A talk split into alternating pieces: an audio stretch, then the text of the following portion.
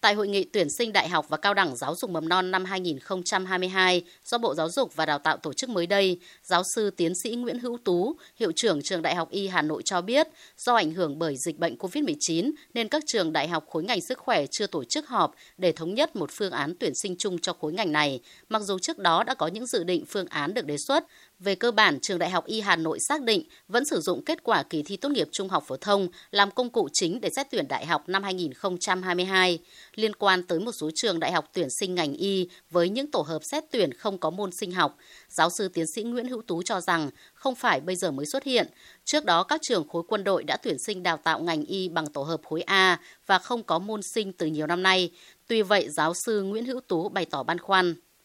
Chúng ta hết sức cân nhắc với các cái tổ hợp mới khi mà xét tuyển, vì nó cũng có thể gây những cái xáo trộn, đặc biệt là cái thử nghiệm mới.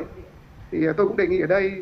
chúng ta cũng không nên để cái chỉ tiêu tuyển sinh chiếm một cái tỷ trọng lớn. Tôi lấy ví dụ chỉ có độ dưới hai mươi lăm phần trăm thôi. Hai là chúng ta cũng cần có lộ trình để xem xem là nó có phù hợp hay không, và cũng xem các cái phản hồi nữa, và cũng cần có thông báo trước.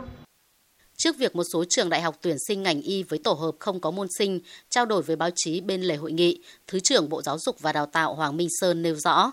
Quan điểm của Bộ chung là thứ nhất là cái quyền tự chủ các trường trong công việc mà phải xác định tổ hợp môn thi, bài thi thế nào, đảm bảo tốt nhất cái yêu cầu chuyên môn của mình, dựa vào kinh nghiệm của trường khác, dựa kinh nghiệm của mình, và chắc chắn là thí sinh cùng xã hội sẽ cùng nhìn nhận cái việc quyết định các trường các phương thức đó trong công tác xét tuyển. Và kể cả khi sinh viên tốt nghiệp thì các nhà tuyển dụng, các cơ quan tuyển dụng cũng có thể đánh giá. Nhưng mà chúng ta không chỉ nhìn vào đánh giá cái môn thi hay cái môn xét tuyển mà còn đánh giá cả quá trình đào tạo và quá trình học tập của thí sinh.